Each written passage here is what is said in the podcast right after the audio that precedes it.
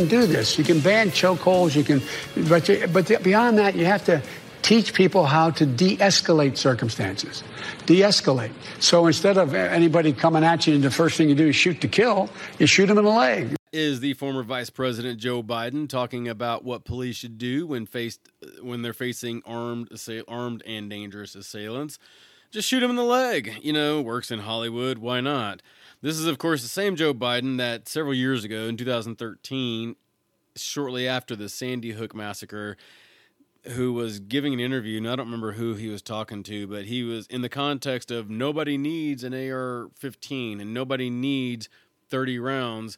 Said that all you need is a double barreled shotgun, and then proceeded to tell America that the advice he gave his wife was to go out on the balcony and fire two blasts to scare off any would be criminals. It was such a momentously boneheaded thing to say that there's an artist named Darren Chris that did a hilarious music video to that actual video of of of Joe Biden in his interview. He I'm not sure how he does this. This is a bit beyond my skills but he superimposed himself sitting next to the vice to the then vice president and he's got a guitar and he's playing some music and he turns this, this super talented. I tell you what just give it a listen uh, right here. I have two shotguns in my home. They're locked in a safe. There's a metal gun case. We live in an area that's wooded somewhat secluded. And I said, Jill, if there's ever a problem, just walk out on the balcony and fire two blasts outside the house. Buy a shotgun. Buy a shotgun. You don't need a machine gun. You don't need 30 rounds. Buy a shotgun. Buy a double barrel shotgun. No, you don't need a flamethrower. And you don't need a tank. You don't need an AR 15 to scare those thugs away. No, and I don't need a grenade launcher. I don't need an F 15. And it does continue further on beyond that, but you get the idea. Uh, the, the higher pitched voice uh, was obviously not Joe Biden. That was Darren Chris. If you want some really good entertainment, I highly suggest you go to YouTube and find that video. It is so much fun. It is so much fun. I'm laughing just thinking about it. But anyway, but let's go back to the, let's go back to the whole premise of shooting him in the leg. Um, does first off, is that even a viable thing to do? Is I mean, you see it happen in Hollywood all the time, and to be honest with you, Hollywood is who I blame for that idiotic mentality. You know, but is it really a viable option? Well, uh, let's assume that you have someone that has tree trunk size legs. Okay, so at least they have bigger legs. The legs are still moving. Okay, a lot of people don't understand this, but in a life or death situation, such as someone attacking you uh, with a deadly weapon or violence being inflicted upon you, your body is going to dump a huge rush of adrenaline into your system. Now, this allows you to perform physically strenuous tasks such as running or fighting at your peak performance in prepar- preparation for either fight or flight. It's really awesome for that. And kind of on a side note, it's really neat. It kind of makes it seem as if time slows way down, which is why you have some people that are combat junkies because they may not like the actual combat, but they love the physiological response that they get, you know, or adrenaline junkies, people that do extreme sports. You get the idea. So, what does that what does that uh, rush of adrenaline do? It impairs your fine motor skills. Now, for fighting or running, this doesn't really matter all that much because you don't need fine motor skills for those. But you'd have a very hard time tying your shoelace or accurately manipulating a firearm. Hmm? This is why everyone that's gone through any sort of any like quality training, police, military, contractors, my world, are trained to shoot center mass. They're not trained to shoot to kill. I'm getting tired of hearing that. There's no such thing as a kill shot. Okay? There are people that survive headshots And there are people that die by getting shot in the leg. There's no such thing as a kill shot. There's no such thing as a wounding shot. So let's just get that out of the out of the way. Get that out of your vocabulary. Kill shots do not exist. You're trained to shoot to eliminate the threat. The reason you shoot center mass is because it is the largest area of the body and gives you a much greater chance of actually hitting your target under extreme duress. Another argument that you hear made in this same arena is, well, well, I understand that he needed to shoot, but why did he did he really have to shoot seven rounds or ten rounds or, or fifteen rounds? You know what? Ask anyone who's ever been in a firefight, and they'll tell you, I have no idea how many rounds I fired, unless they train to round count, which is oddly enough something that that I'm required to do is as a as a as a contractor. I I round count when I shoot, and I've turned that into a habit when I go train at the range, uh, even in my civilian even in a civilian capacity. Most people don't do that. Most people don't have a requirement to do that, and they don't think about it. So they they don't know how many rounds they fire. Most of them don't even hear a single round after the first one. They and and, and in recalling the event later on, which remember that huge dump of adrenaline has physiological responses and affects the way you recall those incidents. They'd be like, "Man, I think I fired like two or three rounds," and turns out they emptied their magazine. You know, 15, 17, 19 rounds, however many they hold, 30 rounds. Oh, it's pretty hard to dump 30 rounds and not realize it unless you're just in a major protracted firefight. But, you know, it's a little tangential. You know, they, they have no idea. That's because your body is not paying attention to those particular things unless you specifically train for it. And additionally, the number of rounds is actually meaningless. People like to focus on it.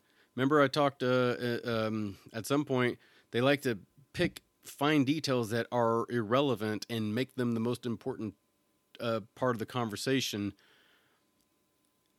which is actually kind of a reductio ad absurdum. But they, if you're actually authorized lethal force, the number of rounds is irrelevant because you're shooting to eliminate the threat. Okay, now it could take one shot, it could take 10 shots. If you shoot somebody and with two shots and they go down, they say say someone's charging at you with a gun, and you pull out your firearm and you shoot them. And this is the same rules apply for civilians too, not just police. But you pull you pull out your uh, well with a couple of very limited exceptions, the same shooting rules, the same criteria that must be met that authorizes deadly force is the same. Now, police can in limited circumstances, shoot fleeing suspects, whereas civilians, in the main, cannot. Okay, that's a there's a Supreme Court case that that deter, that settled that in a, a, Tennessee v. Garner, but um, where's I going? Oh, uh, yeah. So, so say you say you have an armed assailant armed with a handgun, and he's and he's coming at you, and you pull out your your your your sidearm and you fire at him, and they go down but they're still moving, their arms aren't incapacitated, and they still have the gun in their hand. Are they still a threat? Yes, they are. And you can continue shooting until the threat is eliminated. Now, same scenario with a knife, not so much. I mean, the dude's probably not going to pick it up and throw it at you Steven Seagal like from the ground. So once he's on the ground, the threat is eliminated. If he gets back up and grabs that knife and starts coming at you again, boom, the threat is there again and you can re engage. That's how that works. That's how the law works at that uh, works in that situation. So because because of that, sometimes you may see an officer shoot somebody that's still on the ground. Like he didn't have to shoot him. Well, maybe he did. You don't know. Okay, you got to take into the totality of the circumstances.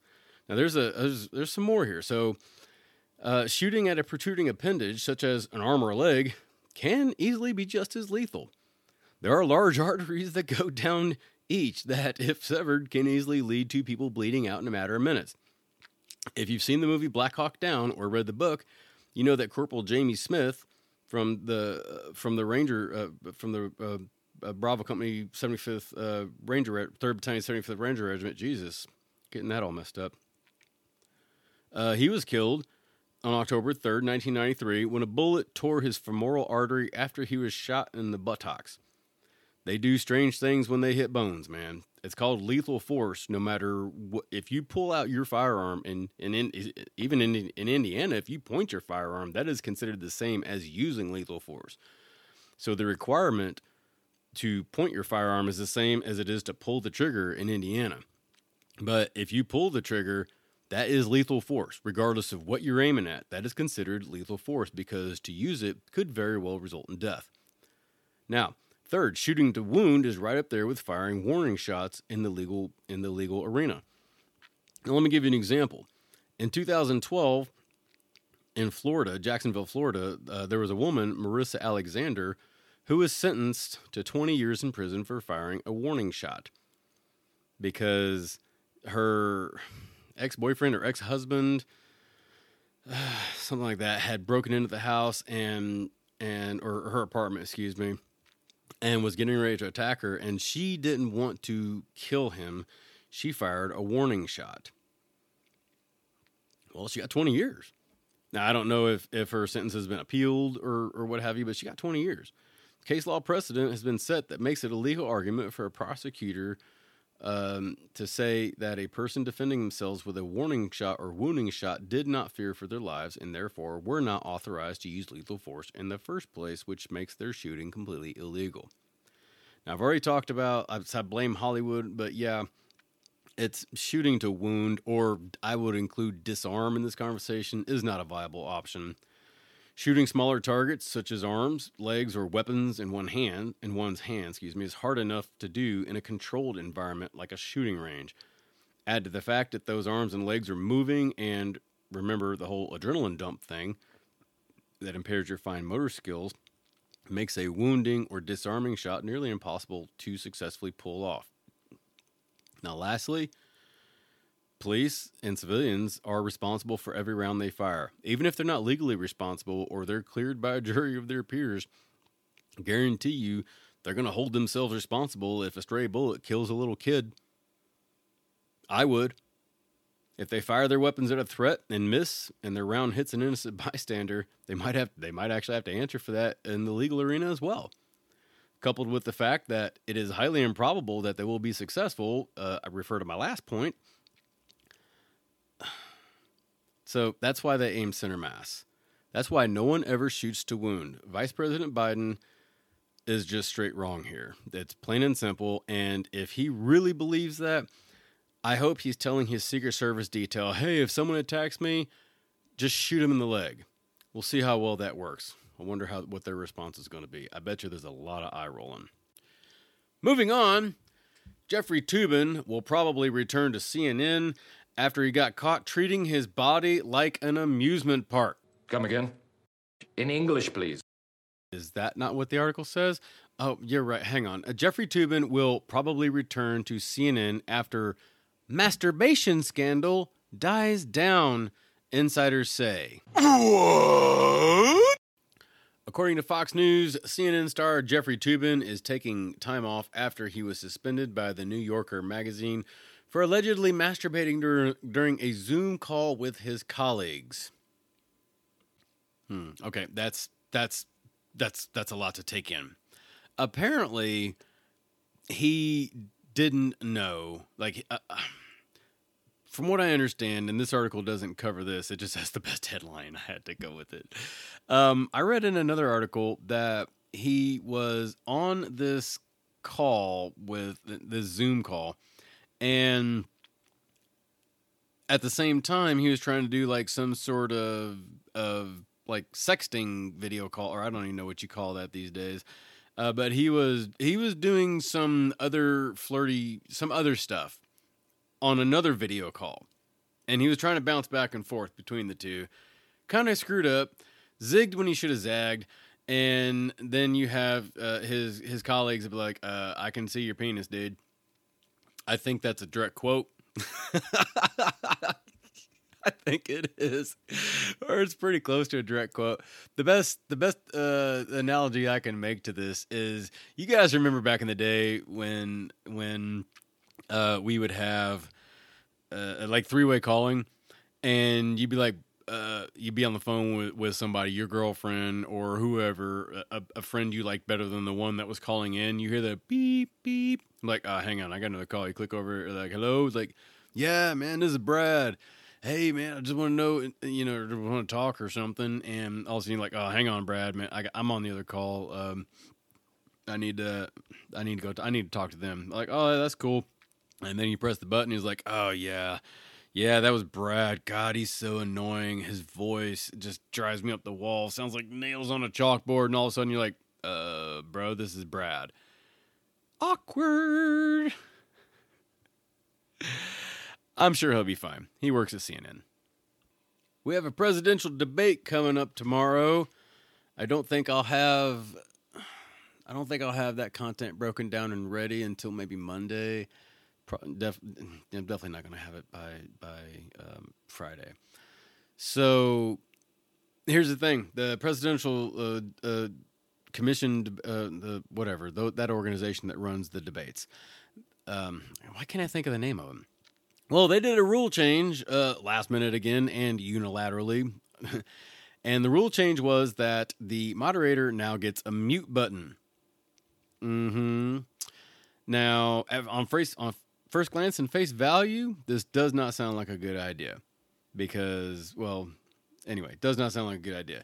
However, according to the debate commission, this is only supposed to be applied during the first two minutes of each segment, in which each candidate is supposed to get two uninterrupted minutes of talk time. I'm, I'm actually okay with that. Trump signed off on it, Biden signed off on it, and as long as it is fairly applied, you know what? That's okay. Uh, the microphones are supposed to be up after those after those first two minute segments, and and they should be able to debate. Now, I don't I don't know that I trust the moderators to actually follow that rule. They've shown incredible bias uh, in the past, and I, am just saying, I foresee a possibility of that getting greatly abused. I might be wrong. I hope I'm wrong. However, just in case, here's what I think President Trump should have ready to go. He should have a bullhorn under his podium. So that way, when all of a sudden he's like, Yeah, well, what about your, your son's? You can't stop this. Everybody can still hear me. I have a bullhorn. He won't do that. But you know what? He should take my advice. And I'm telling you what, President Trump, if you're listening, which I know you're not, but that'd be so cool if you were. Um, if you're listening, that's exactly what you should do. Uh, you should just go ahead and hire me as as as your uh, as your um, debate prepper or maybe a campaign manager. I'm sure I could probably do a decent job. no, I couldn't but it would be a lot of fun. Anyway, uh, it, yeah, if he were to do something like that, hands down, declare him the winner right then and there. Joe Biden just walks away going, Game over, man. It's game over. Indiana has its own uh, debate, its gubernatorial debate. On the stage last night was Governor Eric Holcomb, obviously the incumbent, and challengers uh, Democrat Woody Myers and Libertarian Donald Rainwater. I haven't broken down the analysis of that. It will be coming in tomorrow's show, but I am up against the clock right now, and I just want to leave you with that. I am the Nerdy Merc. It's www.nerdymerc.com. You can reach me at nerdymerc at gmail.com.